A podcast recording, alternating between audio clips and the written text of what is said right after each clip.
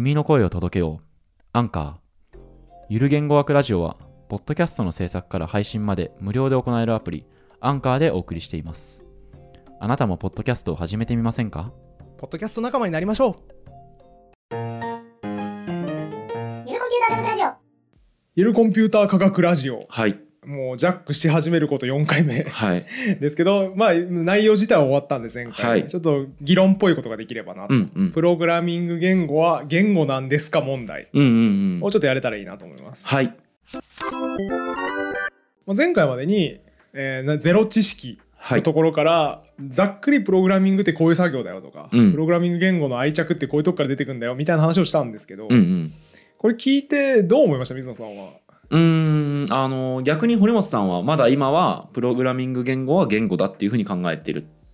えっていうそうなんじゃない？ですよねだってそんなこれをただの数式だなんて私の目の黒いうちは言わせませんよみたいな みたいな気持ちではあります。えっと、ちょっと整理したいのが、どの部分が、えっと、コンピューター言語は、げあのね、ちょっとね、正確な言い方すると、コンピューター言語がうん自然言語うん、と、えっと、どの部分が類似点があると思うのかっていうのを整理したいですね。ああなるほど。それで言うと前回の話、えー人々の認識とか。思いとかによってこう変化していくはい。新しい言葉できたよとかはいはい。っていうのが付け加えられていくみたいな文化の集大成みたいなはいはいと。ころになってるのが言語とのリンクかなとは思ってます。それって自動車でも一緒じゃないですか？例えばですけど。だって。自動運転ができるようになるとか、ねカーナビがつくとか、えーとねエンジンの種類が変わるとか、うんそういうふうにどんな、まあ、例えば文化的な産物って、うんえー、とそういう進化をたどりませんか？一瞬で論破されました。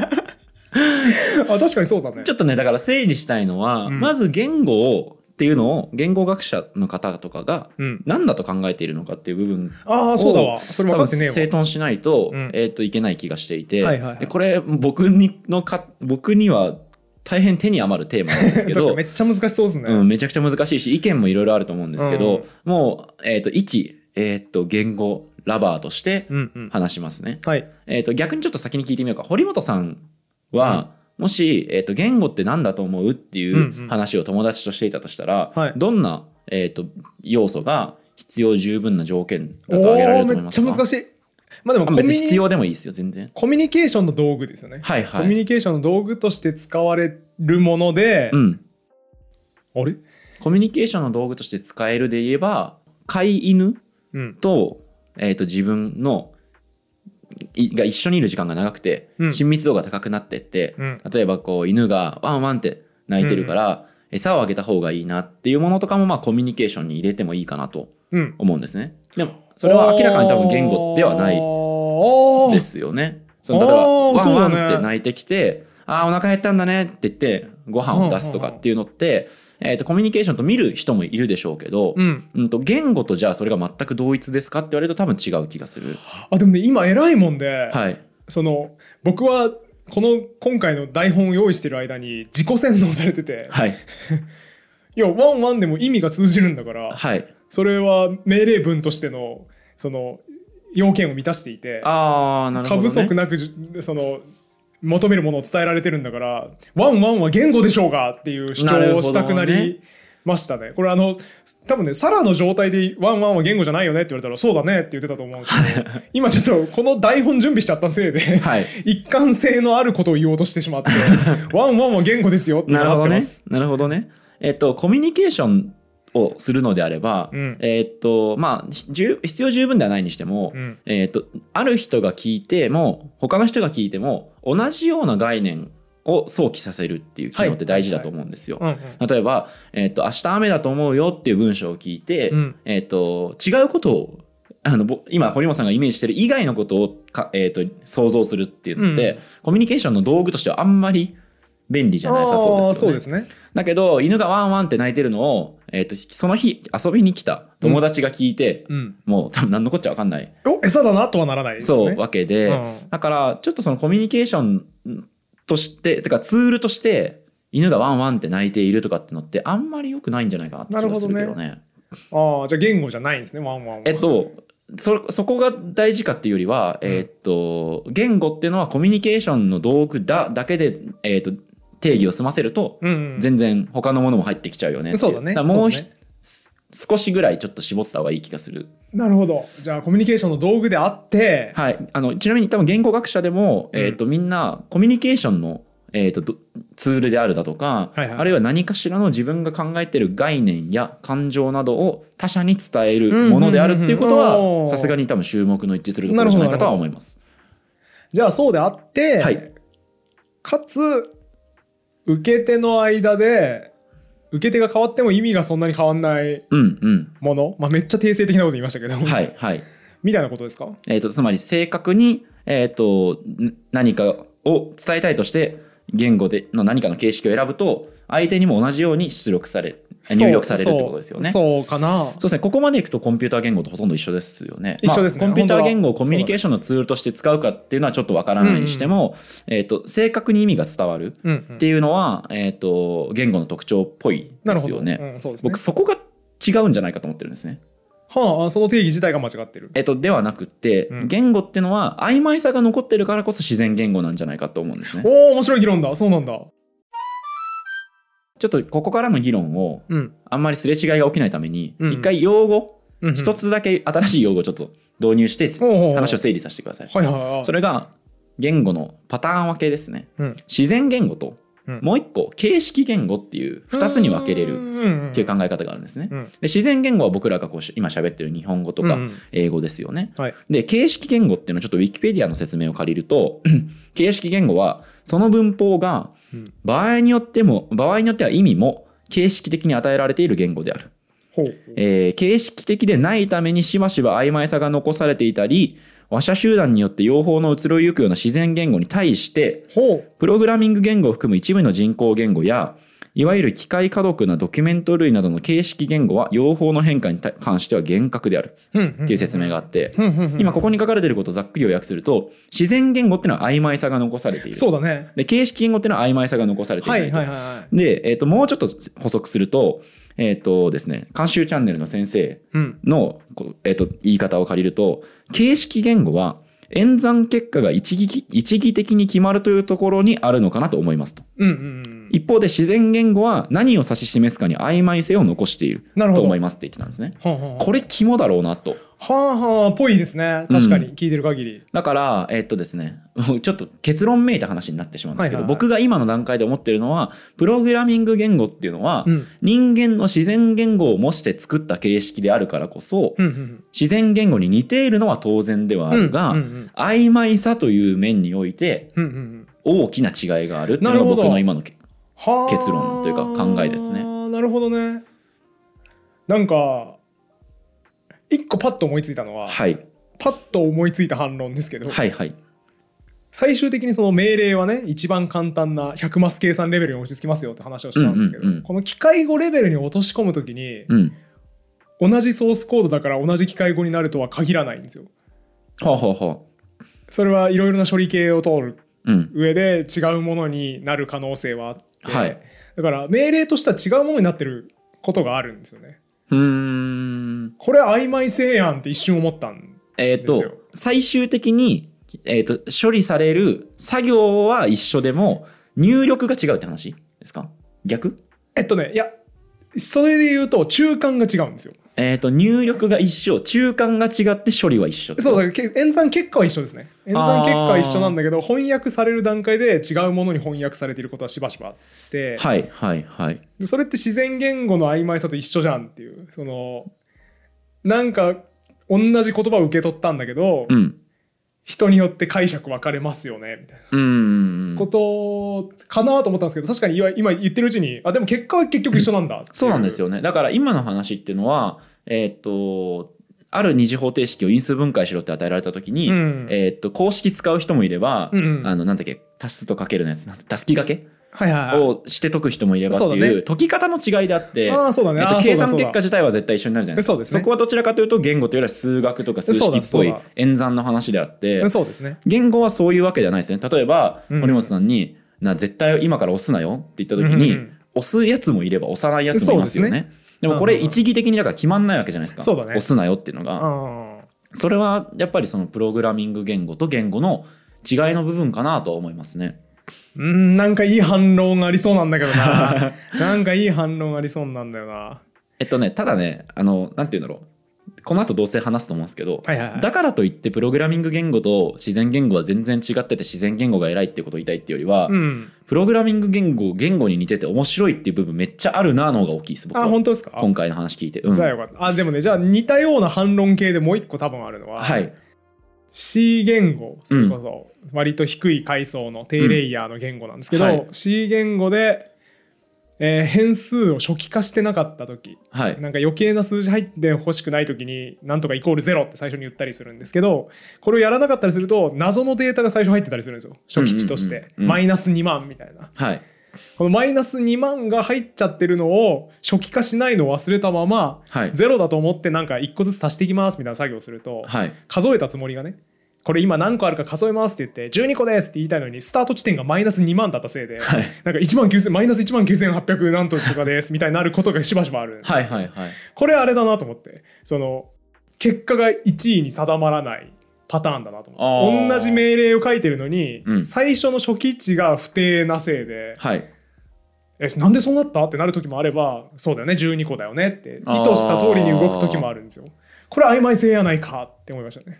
あー初期値の問題と一緒にしていいのかな？えそうだね。そこがそうだね。そこが反駁の余地だね 初期値はまた違うんじゃない？例えばですけど言語の場合はまさにその語用論っていうジャンルとかでは、うん。えー、と文脈だとか会話の中での言語の意味がどう決まるのかっていうのを研究している学問ジャンルがちゃんとあって、そういう文脈によって同じ文章同じ文でも、うん。僕はうなぎだでも与えられた状況によって意味が変わってきますよそうだね。っていう話あったけど初期値か。あ でもあいやでも言ってて一瞬だからそれ好きだらけの話かなと思って喋り出したけど、はい。言っててそれってコンテキストに似てるなと思って。そうそうそう。だからそのアナロジーが成立するならうーん本当にそうか？なんかね直感的には違う気がしますよね。てかねあれだわ。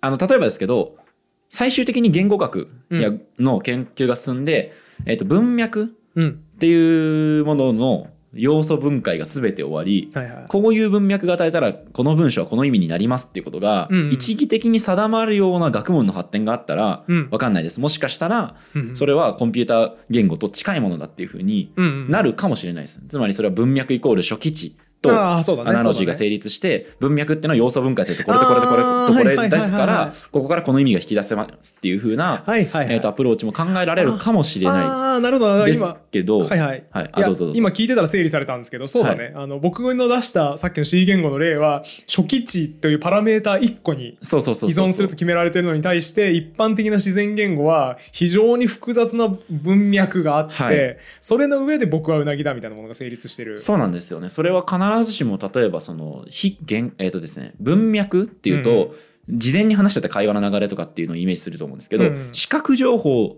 かもしれないしね。聴覚かもしれないし、うんうんえっ、とそれこそなんか五感すべても、うんえー、と文脈そして計測というか考慮に入れられるので、変数めっちゃ多いと思うんですよね。そうですね。さっきのシンプルな初期値違うからとかのレベルじゃなくて、はい。もっと曖昧模倣とした何かのせいでそう発そうそうそう生してるだからその C 言語の、えー、と今の堀本さんの反論の、えー、と曖昧さっていう部分うんは、えー、とあまりにもちょっとシンプルに、うんそうだね、えー、とひ例えすぎ類推しすぎてる可能性があるなっていう気はしますね。はあはあはあはああーだから今の話としては着地点としてはなんかそうとも言える気もするけどそうじゃないような気がするなってすごいぼやっとした着地点ですけど僕はなんか整理されて満足しました。御用論のだからあの研究僕は全然まだ今追っかけてないので、うんうん例えばその文脈ってのを要素分解すると何になるとかっていうのも、うん。おそらく、まあ、今僕が考えたぐらいだからはいはい絶対やってると思うんですよ、専門家は。そうですね。確実に、うん。だからちょっとそういうのやるともしかするとそのえっ、ともう少しうまく僕も説明できるかもしれないですけど、面白い。らまさにそれって意味が分かるってどういうことっていう話だと思うんですよね。そうだね。コンピューターは意味を理解できるのかうんうんって、まあもうさんざっぱらね、うんそれこそチューリングテストとかそうですよね。そうですね。ああいうものであのいろんな人の関心を集めてますけど人にとって意味が分かるってどういうことかっていうのも分かってるのかって言われるとうんうん完璧に分かったとはなってないと思うんですよね。そうですね。うん、そこが難しいところだな。はあ。僕ちょっと話してて思った別の論点言ってもいいですか、はいはい。えっと、自然言語っていうのは人間と人間が会話してる形式だから曖昧さが残るのであって、うん。えー、とコンピューターっていう人間とは全く、えー、と構成が違う、えー、とものうんうん。との会話に使った言語だといううん。言い方を多分堀本さんも堀本さんの話を総合するとしてたと思うんですね。そうですね。じゃあ人が犬と喋る時にうんうん。している言語は自然言語なのかどうかってどうなんですかあね面白い話だ。それも面白い話だ。犬とか、うん。えー、なんですかね。だから例えば A っていう入力したら B って返ってくる機械。まあそれはコンピューターもそうなんですけど、うんもそうだし動物みたいな全然人間と文脈も共有できてないし、えー、ともしかしたら処理系も全然違うかもしれない、うん。えー、とものと,か、えー、と心を通わせたり親密度が高い人間がいたとして、うんでなんか会話してるように見えるなっていうのをどっちの言語に入れるんだろうなとか 今思って。でも直感的には自然言語ですけどね。うん。バチバチ。か言語ではないか。ああそっかそっか。ですかね。自然言語か形式言語か言語じゃないかですけど、はあはあはあはあ。なんかそうコンピューターと人間しか今ないからうん。足りないと思うんですけどそのなんて言うんだろう。足りないっていうのは変だな。コンピューターの人間だけで今分けてるから自然と形式っていう分かれ方になってると思うんですけど、うん他に何かがあればねもっと違うそれで言ったら自然言語とコンピューター言語一緒でしょっていう立場とかあってもおかしくあってないですよね。もおかしくないですね。第三確かに確かに。はいはいい。はい。形式言語みたいな分け方じゃなくてね。うん今はたまたまコンピューターと人間しかないからですよね。わあなんかいい例ありそうなんだけどな。ね、なんか僕も今ねずっと考えてたんですけどわかんないなっていう。あのあれどうなんですかね？独り言。あー独り言でも誰もコミュニケーションになってなくないですか？独り言って。あじゃあ言語じゃないのか？独り言も。言語を使ったコミュニケーションではない行為じゃない？はあ。いや僕一人で家でめっちゃ喋るんですよ。あ僕もでも 朝起きた時によく寝たーって言いながら起きるんで。自己暗示ね。そうそうそうそうそう。そうそうなんですよ。僕結構判断ミスった時の悔しさを紛らわせるために。ああはいはいはい。あー判断ミスったっつ なんで俺こうしたんだよマジで意味わかんねえってすごい言うんですよあの一緒のオフィスで絶対働きたくないです。やんないよ人がいる時は自分一人の時だけよそうであれあれなんだろうなって今ふと思ったんですけどそれもね確実に研究あると思いますね。ある気がするわ独り言に関する研究は絶対にあると思うし例えばこういう状況の時人は何って言いがちなのかとか例えばですけど、言ってる人と言ってない人の比較とか、うん。絶対あると思うな論文とか見れば。違うちょっと観点から聞いてもいいですか？はいはい、プログラマうんーの方はコンピューターと会話をしますか？会話？あ会話しますコミュよニケーションしますか？コミュニケーションすると思います。えっ、とちょっと詳しく説明してもらってもいいですか？えっと多分水野さんの言わんとすることは一方的に命令をしてるだけでしょ？そうそうそうそうそう。それはねプログラマーの感覚とは多分かけ離れていてはい。あのあれ覚えてます？プログラマーの仕事は書くことじゃないですよってはい。話ライブラリを。うん、てか検索して。そう調べることはい。がほとんどだしもうちょっと言ったのに覚えてます？鍋のサイズの話。あああのだからすでにあるし仕様っていうかライブラリをちょっとこううんうん。調整自分好みに調整するみたいな。そうあのどっかから持ってきたコードを使ってみたら動かないやん。うんうん。鍋から溢れましたみたいなエラーが出るわけですよね、はい。あうちの鍋カレーこれで作るには小さすぎるんだ。うんうんってなった結果どうしよっかなって考えるわけですよ。うん。うんで結果的には小さい鍋で煮られるように水の量を調整したりするんですけど、はいはい。この作業ってこっちからっていうよりは向こうからなんですよ。あーあーなるほどねエラーのことを誰も予想してないんですよ。分かんないんですよ、プログラマー。はいは無い責任に作って、動くかなって動かしてみるんですよ、大体。はいで、溢れましたっていうエラーメッセージが出て、はいはいえ何が溢れたのみたいな。あ あの不親切なエラーメッセージ出ることよくあって、はい溢れましたぐらいの流度で出てくることがしばしばあるんですよね。で大体あのす最近の言語だとね180何行目にこんなことしてる時に溢れましたぐらいのことが書いてあって、ああだからその辺読めばいいのかなみたいな。周り読んであなんか鍋絡み臭いなみたいな。はい。鍋のサイズっぽいなみたいな。はい。でまたいろいろググったりしてるうちにあなるほどと、はい。鍋が小さいんだと。だったら水の量変えたらいいよねっていう対話によって調整していくんですよ。ああだから反抗期の息子とかってはいはいはい、ご飯出してもうん、いらないみたいな。なるなる。でだけどなんかわかんないけどじゃあトマトだけ外したら食うみたいな。なんかイメージであそうイメージ。なんかそういやなんていうの？あのねなんか例えとしてちょっとサイコパス味があるんですけど。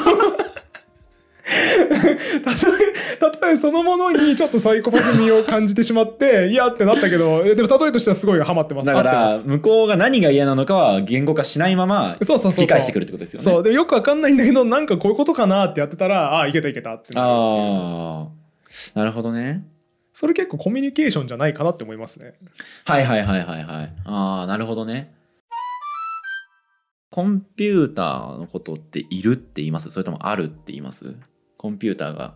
あるですね。あるか、うん。じゃあやっぱ生き物だとだとはあんまり思ってないんでしょうね。思ってないですね。そうですよね。でもコミュニケーションはしてると思ってるんですよね。あえっとねあそれでびっくりしたのが、はいコンピューターはあるなんですよ、はい。僕にとっては、はい。もう全然無生物。はい。でもサーバー？うん。サーバーという概念わかります？水野さん。えっ、ー、となんかわかんないけどこうすごそう。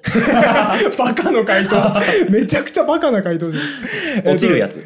あそう落ちるやつ。処理するやつ。中央で処理してるやつ。あそうそうそう。あのね大体あっててその、じゃあウェブサイト見たいですとなんかわかんないけど、えー丸亀製麺のウェブサイト見たいですっはい。て言った時に、我々がねスマホから丸亀製麺にアクセスするじゃないですか、はい。URL をして。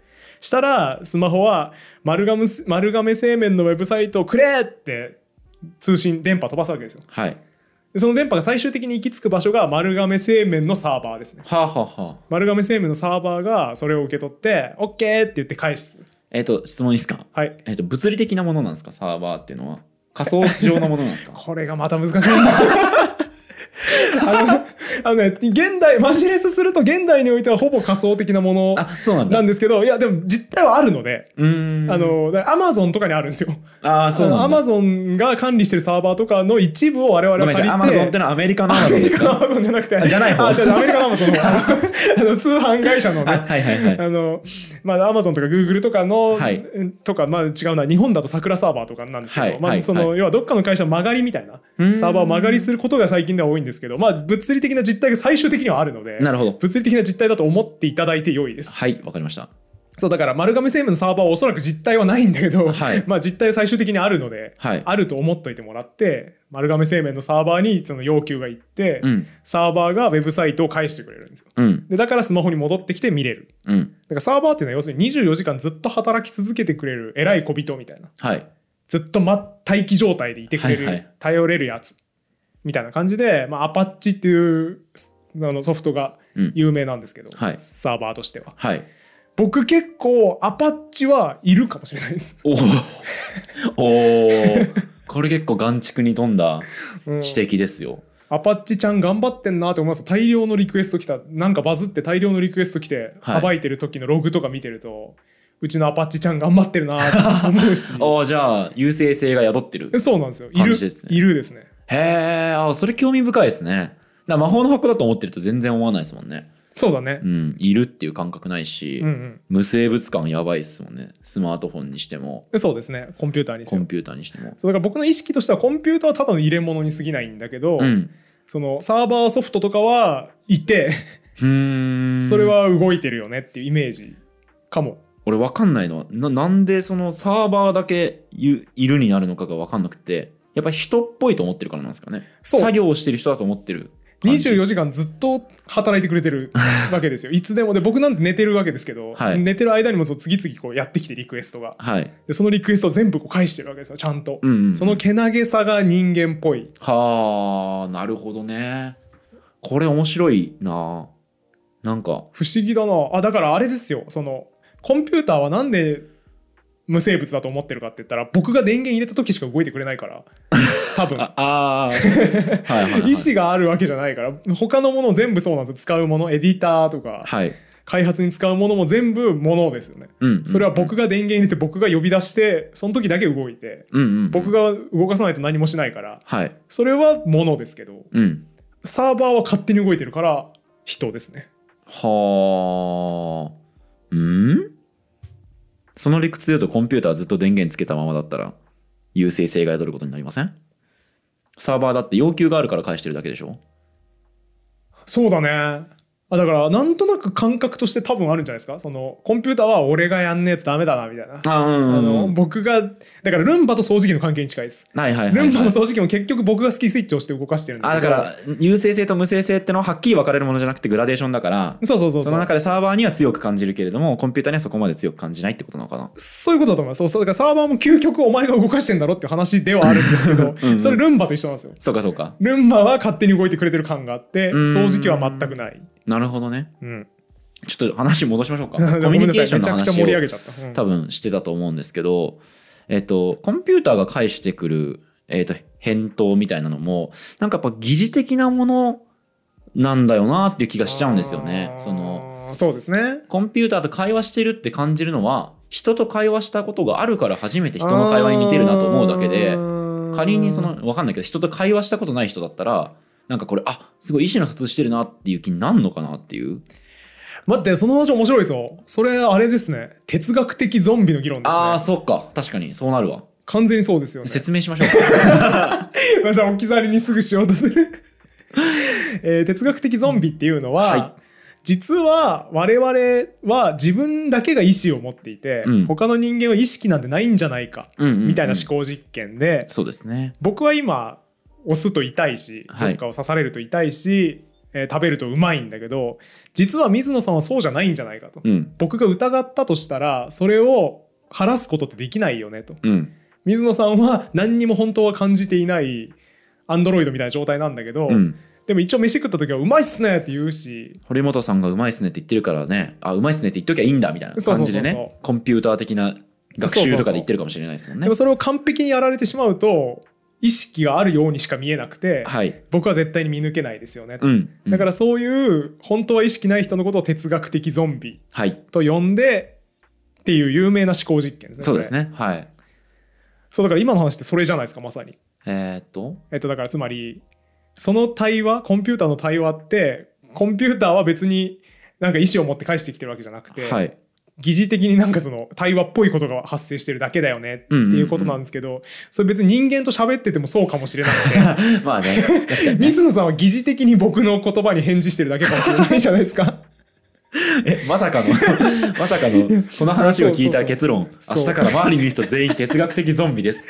そうそうそう。いや一緒かもしれないなって言って思いました。まあ哲学的ゾンビの想定自体もかなりまあ極論めいてる部分はあるとは思うので、えっと、僕が真に言いたかったのはその人との会話のアナロジーでしょっていうことが言いたかっただけなんですけど人と会話するときに、えー、と何かを言ってきてで相手が返してきたことに対してこちら側がこれどういうことなんだろうって言って考えてうんうん推量してもしかしたらこういう意図なんじゃないかなと思って返す作業がありますよね。うんうんそうですね。で。それってコンピューターの時には本当はコンピューターってそこまでうん。のことはないんだけれども、なんとなく人間味を勝手にこっち側が覚えてるだけなんじゃないかっていう話をしたかっただけなんですけど。まあでもそっか。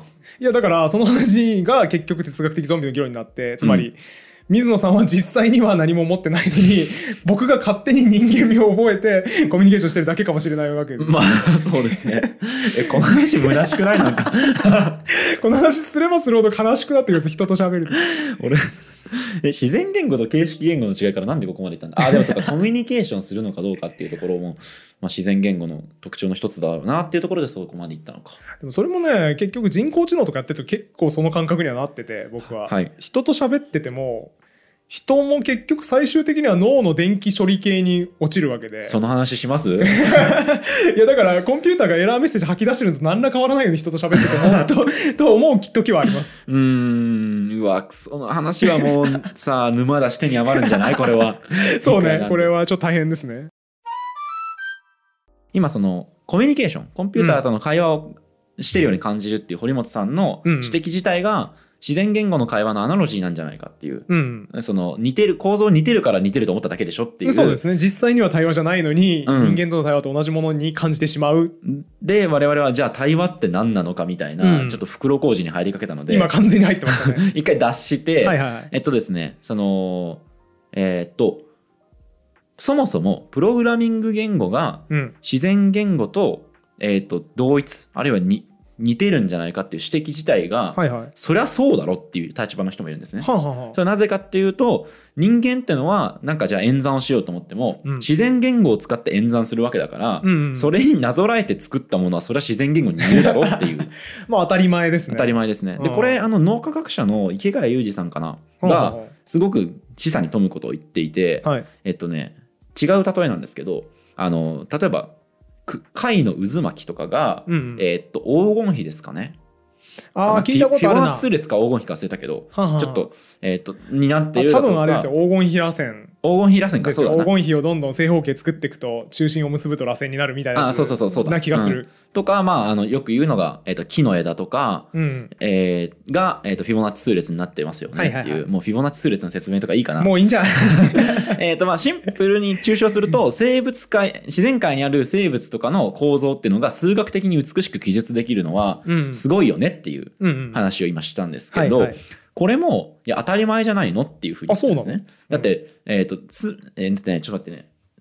引用怪しいんですけど記憶の出ど出どころっていううんか正確性が、まあ、ざっくり言うとそのだって同じ物理法則に従ってるんだもんみたいな。はあはあはああ。ーあーあーなるほど。わかります？だから同じ物理法則に従って、でそしたら僕らが感知できるものっていうのもその物理法則に従うものでしかないんだから、うん。設計が綺麗に見えるのって当然じゃないの？っていうはあ指摘をちょっとねどの本だったのかも忘れたけどしてて僕すごく心に残ってる。これいい話だ。なんかあんまり多分ピンときてない人も多いと思うんですけど、僕はね物理大好き人間なので、はい。すごくピンときていちょっと分かりやすくうまくその ピンときてない方に噛み砕いてもらえると嬉しいです。僕もちょっと下手だったんで説明。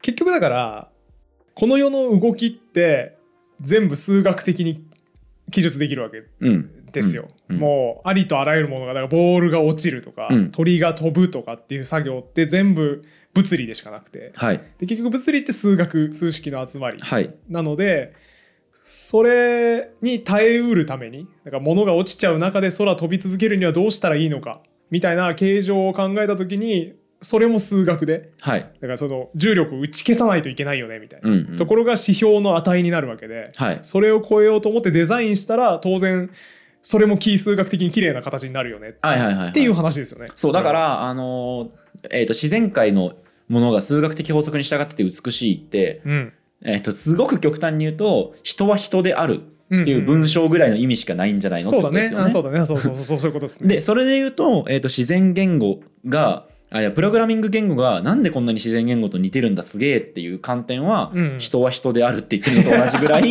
自明なんじゃないかっていう立場だと。そうだね。あーでもそれはそうだね。本当だわ。うん要は自然言語と,、えー、と形式言語プログラミング言語みたいなものとか、コンピュータ言語ってうん言われるものの相似性、うん。似てるなっていう話ってある種のまあ疑似問題ななのかもしれないなっていう考え方もあり得る。そうなんだろう。な。と思いますね。あでもねそうすあーいや今今の話とサピアの回のうん話がちょうどリンクしてああテンション上がるってなったとこがありましてオープンソースの話めっちゃしたじゃないですか。はいはいはい盛り上がりましたね。オープンソースって比較的新しい概念うん。で、1950年代60年代とかはもうソースコードは秘密ですみたいなうん、はあ。もう超社外秘ですみたいはいはない状態だったわけですね。でもそれってダサいよねってやっぱなっていったんうんうん。ですよ、80年90年とかに。はい。で今はやっぱイケてるものはオープンソース。うん。Google Chrome ってあるじゃないですか。はい。シェアめちゃくちゃ高いブラウザ。はい。Google Chrome とかもほとんどオープンソースなんですよ。Google が権利持つぞみたいな感じじゃなくて、あの Chromium っていうオープンソースプロジェクトがあって、はいほとんどそのソースをそのまま使ってるん。ですよね。まあ抽出視点選んで作ってる感じなんですけど、やっぱイケてるものはオープンソースで生まれるはいっ。ていうのがやっぱここ20年ぐらいのイデオロギー。なんですよ。はい。でこれって素晴らしいことだなと思って、うんえっ。と、今何が言いたかったかっていうと自然言語とプログラミング言語がもともと似た概念うん。として生み出されたはい。わけですけど1950年代とか60年代は道を違えてたわけですよ。そうか。自然言語はオープンソース的な運用なのにん？違くない？プログラあ、そうか、そうか。そこの時はそうですね。はい。そう自然言語はオープンソース的な運用なのにプログラミング言語はクローズドだったはい。わけですよ。はい社外秘です、はい。だったわけですね。だで道を違えてしまったんだけどやっぱ後の潮流で、うん。いやオープンソースにした方がいいよねと、うん。そっちの方がいけてるよねってなって結局自然言語に合流した形ですよ、ね、ああ確かに。これだからサピアのやつじゃないですか。暗渠。暗渠が分かれていって最後合流するっていう、はいあれじゃんって思って今めっちゃテンション上がった。確かにそうですね。そっか一回離れたけど戻ってきてる感じなのか。そうなんですよそうですよね。言語は独り占めできないですからね。だからこれなんだっけドリフト？うん。じゃないですか？まああのめちゃくちゃ雑な当てはめ方するとドリフト。ちょっと雑に使っちゃいますけど僕は何も知らないんで。はい。いやだからそれだと思ってサピアだこれってなりました今、うーんなるほどね。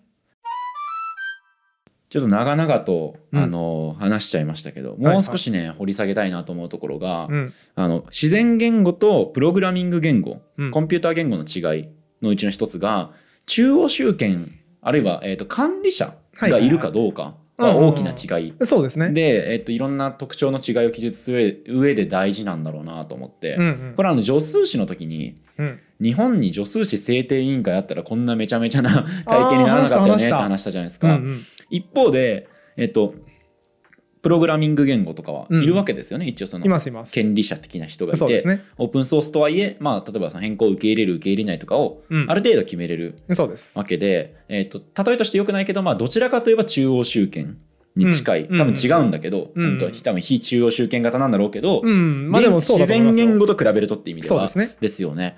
でそこがだからちょっと,、えー、と違う部分のうちの一つなんだろうなと思って。ね。えっ、と例えばだからあの助数詞の体系はプログラミング言語だったら生まれないのかもなとかね。そう間違いないと思います。あのおみくじの。一体ね神が宿ってるから、それはねないね。これを例えば水野ってやつが「はい、うん。いい助数詞考えました」っつってはいはいはい「森本さんこの言語にこんな機能どうですか?」ポーンって送るとするじゃないですか、はいはいはい。リジェクトします、リジェクトします。プルリクエストが送られてきました。なんだこれリジェクト。爆速でリジェクトします そうですよね。そうですね。でもこうあのいや神宿ってんの大事だと思うんだよなって言って少数の人が使い始めて、うん。それが結果的に今でも助数詞の時点とかに残ってるのだとしたら、このなんていうんですかねその上げてきたサジェストうんを、なんかこうそこで流行れば残るっていうのうん。ロマンありますよね。あーそうだね。だから堀本さんの中では「えなんおみくじタイはやばいだろ」これ全然 そうですね。綺麗じゃないよって言って跳ねたものとかが、うん。えー、とプログラミング言語だと残らないけれども、うんうん。自然言語だと残る可能性あるってことですよね。そういうことです。それすごい自然言語の良さかもしれないですね。そうだね。ね。あーでもね僕技術好きなんで、はい。なんかねやっぱりこう技術用語側に回りたい感じがあって。ほうほうほ結構それってつまり言い方によっては、えー自然言語の方がより民主化されているう。ん。っていう話になるんじゃないですかその要は権利者がいて、はいそいつに認められないとその改正できないああ、でもそうですね。僕の言いたい話の構成としてはそういう感じになりますね。でまあある種一面それはあるのかもなとも思いつつ、はいでもテクノロジーってめっちゃ自由ですよっていうめっちゃ民主化されてますよっていうのはいつも日々思ってうん。でうんうん一番古い事例で言うとあれだと思うんですよテスラとエジソンだと思うんですけどははははは。あのニコラ・テスラっていうね、はい。あの、うんあの電流のはい。交流を作った人ですねはい。交流ってあの家庭用コンセントに来てるやつあの向きがコロコロ変わるやつねはははは。であのエジソンが作ったのは直流ねうん。あの電池とかと一緒で向きがずっと一緒のやつ、うんうんうん。でこれエジソンとテスラどっちの方が名前有名ですかっていうとエジソンってなりますよね。圧倒的にそうですよね、うん。まあ、エジソンの方がね圧倒的にその世間知名度高くて、うん。いい発明家とされてたから直流エジソンが作りましたと。これ完璧だからこれで電力を送ろうぜアメリカ中にって言ったわけですよエジソンが、うん。でテスラが交流の方が良くない効率。言ったんだけどもう権力が違いすぎるから、はい。ボコボコ黙殺されるわけです、はい。でテスラは結局失意のまま死んだとされている。はい。だと思うんだよ。なんか悪魔悪魔の実験してるみたいな噂も立てら最後の方なんかありましたよね。そう発狂して。霊界と更新しようとしてたみたいなのなかったあなんかとかなんかオカルトの話もあったし。ありましたよね。と結構発明品が熱くてなんか電流をこう波に乗せて運べないかみたいな。おお考なんかすっげえ危ない。人間が熱せられて死にそうみたいな。怖え電熱戦装備みたいなの作り始めて怖っみたいな。感じで失意のまま死んだみたいな感じだったと思うんですけど、うんうんうん。だから技術の世界も民主化されてない、うん。なかったんですよもともと。結構だからその権力で殺されてしまうみたいなはい。ことがしばしばあったんだけど、インターネットによってかなり是正されたなと僕は思っていて。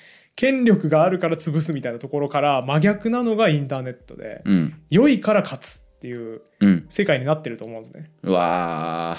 これ技術の話具体的具体例もう一個出していいですか？はい。あの MP3 がそうなんですよ。ああ、はいはい。MP3 っていう企画はめっちゃ負けたんですよ企画競争に。はい。あの VHS ビデオとベータビデオみたいなねうん。感じで企画制定委員会の政治によってうん。根回しが上手だった他の企画が勝ったんですよ。はい。で MP3 採用されませんってなって、えー作ったのがブランデンブルグっていうドイツの技術者なんですけど絶対俺の方が良くないみたいな。どこをどう見てそっちの企画にしたの？俺の企画の方が明らかに優れてるだろうって。もう全然違うんですよ。ファイル容量も計算量もうん。便利さも。でも政治力がないんですね彼にはね。ドイツの真面目な技術者のねドイツ人らしい大学院生だったわけで、うんでボロ負けして悲しかったと。で MP3 という企画は闇に飲み込まれたんですか？いやいやいや、今、あれだってね、音楽聴くときに。MP3 でしょ。はい。あなんで復活したかって言ったらみんながアングラで勝手に使ったからね。ああ、海賊版としての。そうそうそう。自然ななんかその採用された企画とか使いにくくねみたいな、うん。MP3 めっちゃ便利じゃんって言って海賊版がめちゃくちゃ出回って。ああ、それ、あれですね、じゃあ、悪化は良化を駆逐すると見せかけて、良化が悪化を駆逐したんですね。そうなのよそうまさにそうですね逆グレシャムみたいな逆グレシャム。みたいなことが起きて、まあ、無事に MP3 というものが世界標準規格に結局なったうーん。わけですだからあの技術ってちょっと中央集権だよねみたいなはいイメージは絶対持たないでほしくて、あーむしろインターネットってめっちゃ民主化したんじゃない？はいはい。技術の世界だから結構開かれてると思うよと、うんうんうん。おみくじ一体が本当にいけてるんだとしたら、うん。そうどっかの管理者が嫌がったとしても最終的に採用されるような世界だと僕は思っていますなるほどね。っていう技術好き話ですねはあ、やっぱ立ってる視座が全然真逆ですね、我々はね。そうですね、うんちなみに1個補足しておきますと今のあの MP3 の話は角川から出てる「誰が音楽をタダにした?」あれって早川、え創始者じゃない？誰が音楽をタダにしたのかって創始者文庫じゃない？いやあ早川かなあ、じゃあ早川、早川の翻訳だった。ごめん早川です早川か。うん。早川から出てる「誰が音楽をタダにした?」っていう本がありましてめちゃくちゃ面白いんでおすすめ黄色いやつだよね、あの。黄色いやつ。はいはい。黄色いやつ家に積んでありますよ。あさすがもう知ってらっしゃったまだ発行してない。さすがでございますあれめちゃくちゃ面白いんでおすすめなんで概要欄にリンクも貼ってくださいんで皆さんぜひ読んでください、他にコンピューター言語と自然言語の違いで言ったら、うんえー、とその使ってる人の記憶量、うんメモリーの量がかなり違うんだろうなとは思って、はいはい。やっぱ人間って記憶力有限じゃないですか。そうですね。ちょっとソシュールのところで数字出したんでどれぐらいか覚えてないけど、まあ、20万とかだったっけ単語とかって大体。なんかうん。みたいな話を多分したと思うんですね。はい。で翻ってコンピューターって人間と比べればもうほぼ無限といって差し支えのないうん。記憶容量があるわけで、人の、えー、と言語ってソシュールの時に話したんでちょっとご覧になってない方は見ていただきたいんですけど、うん。あの記憶力が有限だっていう前提でいろんな工夫をしてるんですね。そうですね。単語っていうのはいはいとか音素っていうのって。あやったね。だから一概念に一対応のはい。言葉だったらもうあっという間に覚えられなくなるよね、そうそうそうそうそう、ん。だから単語っていうもっと切り分けてごちゃっと雑にまとめたグルーピングの名詞っていう発明をしたりして喋ってますよねっていう話をしたんですね。うんうんうん。だからコンピューターの場合ってあんまりそれが必要ないわけで、まあ、うんただそれを人が結局使うことになるので、うんうんえー、とちょっと話は若干違うかもしれないけれども、うんまあ、前提としてその記憶力の量っていうのは全然言語の形態見見え方として変わってくるんだろうなと思うんですね。えっとねいやその話面白くてこれがね意外とそうでもないですよ。コンピューターの容量はほぼ無限と言って差し支えないはちょっと違ってて。ほうほう。コンピューターもめっちゃ小さいです。容量。あそうなの？えっと水野さんが今無限に近いって言ったのはいわゆるストレージとかはい。メモリリとかっていうデータを記録したり、まあ、処理するために一時置いとくための場所、ここはめっちゃ大きいんですよ。うん。なんだけどコンピューターアーキテクチャの話にこれなるんですけど、はい。その20億回計算しますよみたいな話あったじゃないですか、うん。めっちゃ簡単な計算をコンピューターはすごいいっぱいしますよと。このめっちゃ簡単な計算うん。はすっごい小さい命令しかできないです。1回あたりうん。1回にこなせる計算は小さい命令っていうのは、えっと、か単純な計算ってこと？あそうそうそうそうあはいはい。だからここに無限の容量は全然なくて、うんあだから具体的にはえっとあれだわ Windows Windows32 ビット OS とか64ビット OS って書いてあるの見たことあります？あはいはいはい。これあの最近のあの Windows は Windows 10 Pro かっこ64ビットみたいなはい。感じで書いてあるんですけど64ビットってあれ何かって言ったら1回で命令やれる命令の数なんですよはい。だから64ビットってつまり8バイトなんで、うん。8文字ですね日本語で言うと8文字日本語で言うとっていうかあのアルファベットで言うと8文字はい。日本語で言うとマルチバイト文字だから4文字とかはい。だからコンピューターが1回の命令で処理できるやつって日本語4文字ですうーん。えっと、だから、いわゆるこうワーキングメモリーっていう言葉とかがあると思うんですけど、ワーキングメモリーが人より少ちい。い。えっとねワーキングメモリーで言うとレジスタとかメモリとかになるからそこは大きいんだけど。ね何を言うとんの？レジスター？それはあれでしょ？お会計するやつでしょ？レジスターねそれ。うわ確かに今言われたら気になってきた。レジスタってなんでレジスタって言うんだろう。なんでしょうね。すごいな。あれ？レジスターってなんで記録するでしたっけ？レジスターってああそうかも。あそうか。じゃあ記録するからかな。ちょっとまあなんかそんなような。なんで俺レジスターの意味わかんないの？カタルシス英文法とか言ってる人にとか言ってんのに。がなんでレジスターの意味わかんねえんだ俺。レジの印象が強すぎるから。そう。あでもそうだ。登録登録するとかじゃない？レジスタそうかも。そうかも。レジスターフォームって書かない？登録フォーム。ああんまり覚えてないですね。じゃあもう何でもないです。いやだからえっとねワーキングメモリっていう言い方で言うと大きいんだけど、うん。えっと命令文ですね。うん命令文を覚えておけるというか使える領域はめっちゃ小さいので。例えばですけどえーっと一気にうん。人参買ってきてサンダル履いてあ違う。それは無限にできます。それを覚えておくことができてじゃなくてそれです買ってきてとかはい。持ってきてとかをいっぱい覚えるのは無理です。覚えるっていうかいっぱいできるようにするのは無理です。ん？えっと人参買ってきて玉ねぎ買ってきてみたいなのの羅列買ってきての羅列は10万個でも100万個でも10億個でもできる。サンダル履いてとにえーっと人参買ってきてとえーと財布を持って行っとてとみたいな命令が多岐にわたる。そはい。のだから使えるコマンドの量が限られてますね。え4個しか同時にさばけないって結構少なくない？えよあ違う違う違う4個 ,4 個しか同時に話せないんじゃなくてデータ量として命令に割り当てられるものがひらがなで言うと4文字。え少なくね？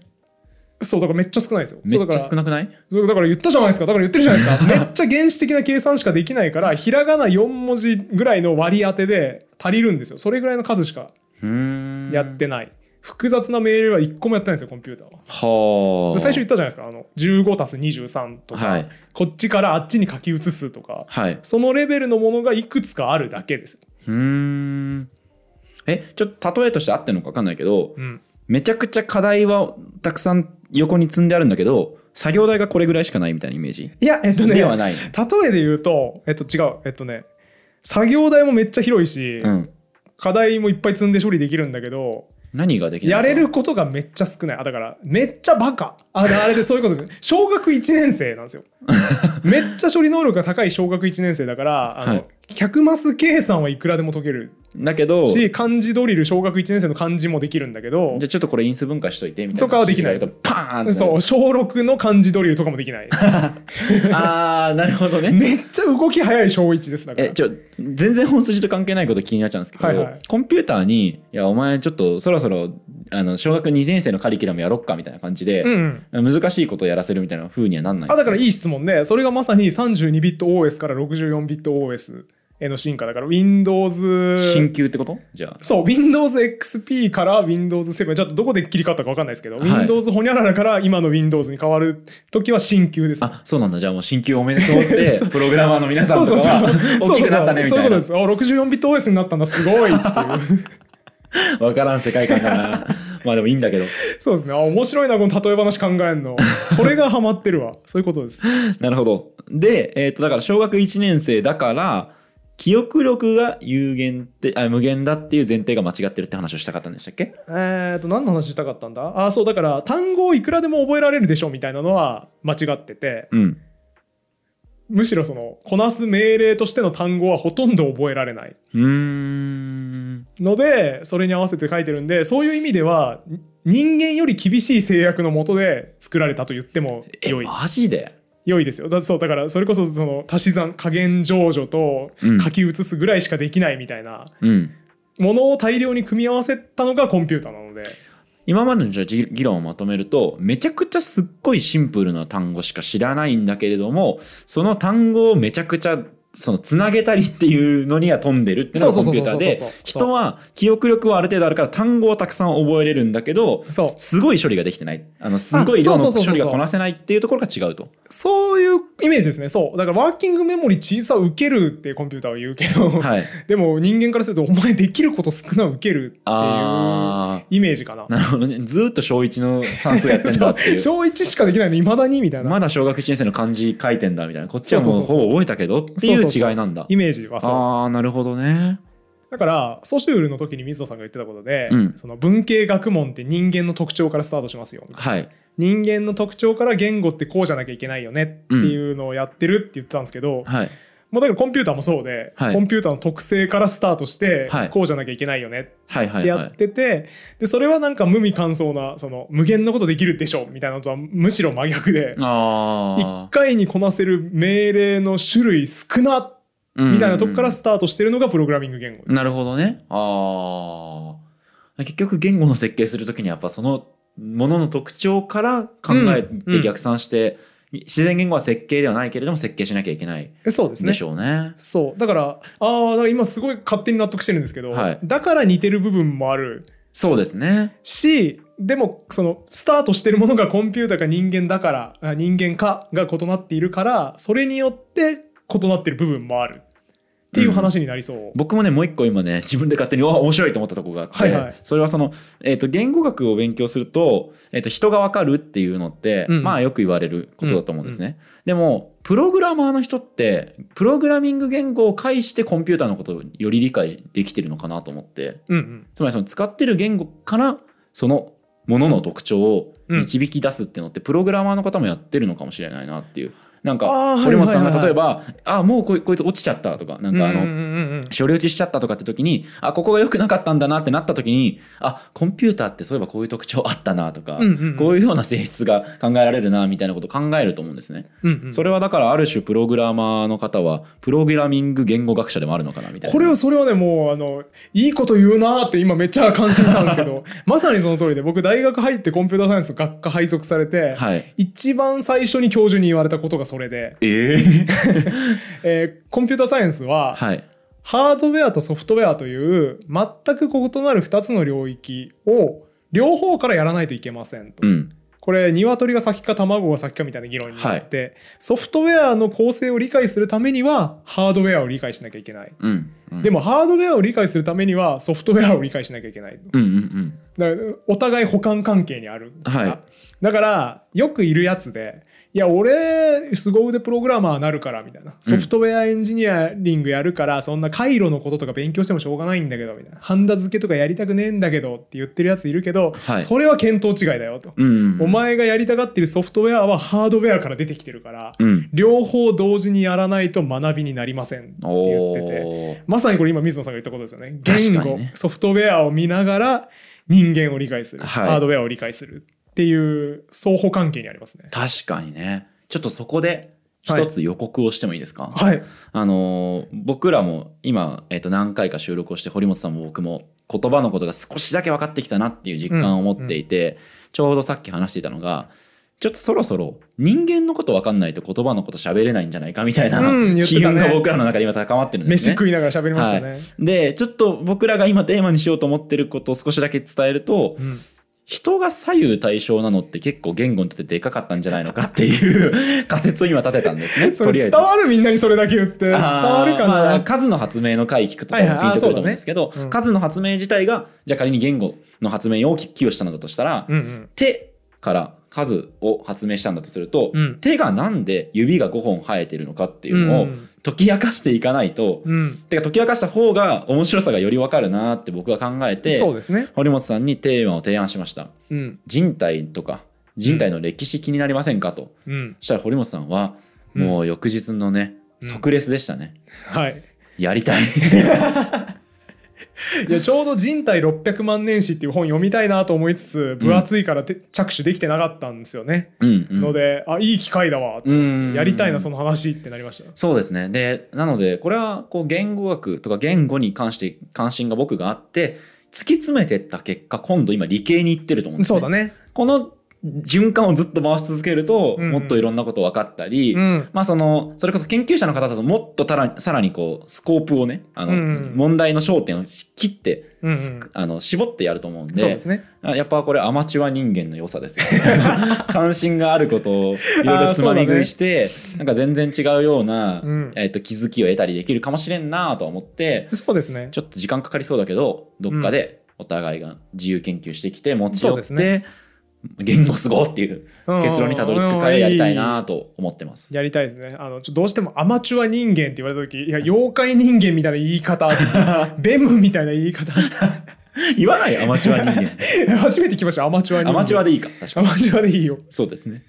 気になそこが気になっちゃって本筋とちょっとずれてしまったんですけど、はいでもそれそういうのいいですよね自由研究でやっぱ思うがままにやって喋れるのが我々の。研究者と違う強みなんで、そうですね。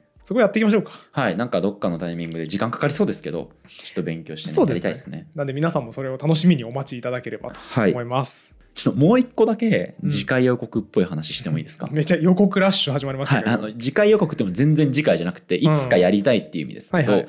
あの言語学者の中で、えー、とその自然言語うん。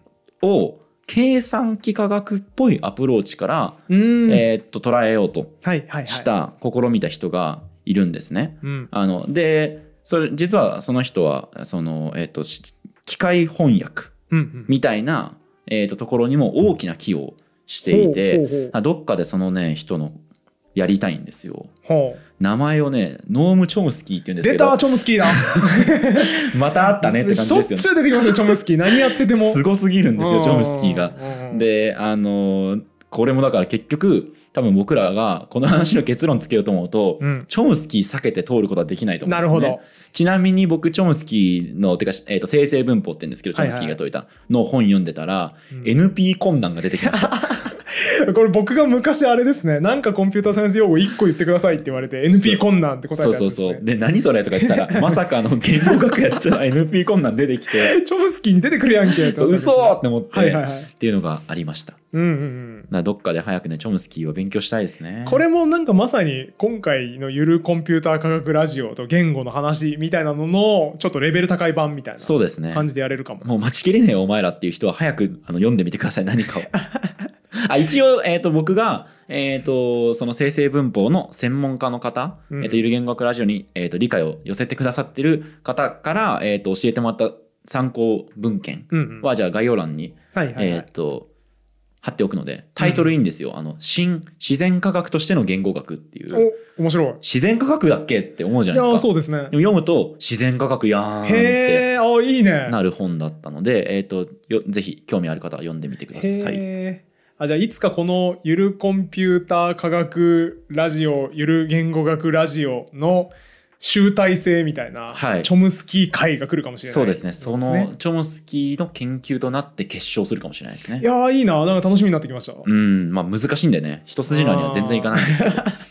じゃあまあちょっと気長にお待ちいただくとはいいう感じで、そうですね。あの僕らの成長と勉強を見守るラジオです。あの 聞きたいテーマを教えろっていうものではないっていうことがねうんうんうんうん。あの多分このゆる言語学ラジオの特徴だと思います。そうですね。はい。見守っていただければと思います。見守ってく。ださい今後も。はい。ということで本日はちょっと長々やってしまいましたけれども。長かったですね。もうね合計4時間ぐらい。やりましたね。なんかね 気づいたら日が暮れ始めてるんですよ。本当だ。昼から収録してたのに。セミ鳴いてたの。すっかり夕方になってしまいましたけれども、うん、まああのこの長大なシリーズもですねぜひ皆さん感想とかはい。思ったこととかねはい。を YouTube のコメント欄やお便りフォームからバシバシ送っていただければとても嬉しいです。どうします？ゆるコンピューター科学ラジオの方が面白いので次回からは堀本さんがずっとやってくださいってきたら。じゃあ乗っ取りが完完全に発生するかもしれない。そしたらなんかあの3回分ぐらい収録した後に「ゆる言語学ラジオってやつやりたいんですけど」お乗っ取りに来ましたね。とか言ってなんかあのプロレスのなんだあのチャンピオンみたいな。はいはいはい。チャンピオンベルト取りに行くみたいな、はいはい。奪い合いみたいなね。うんあるかもしれないね、そういう展開ももしかしたらあるかもしれないので、皆さん思ったことバシバシ送ってはいください、よろしくお願いします。あとは YouTube のチャンネル登録高評価ポッドキャストの購読高評価レビューなどもお待ちしております、はいえーというわけで今回も終わりにしましょう。ありがとうございました。ありがとうございました。このラジオは1階の言語オタクがゆるく楽しく言語の面白さを語るラジオです。自由気ままな言語トークですので厳密な交渉は行っておりません。内容には諸説あります。ご了承の上お聞きください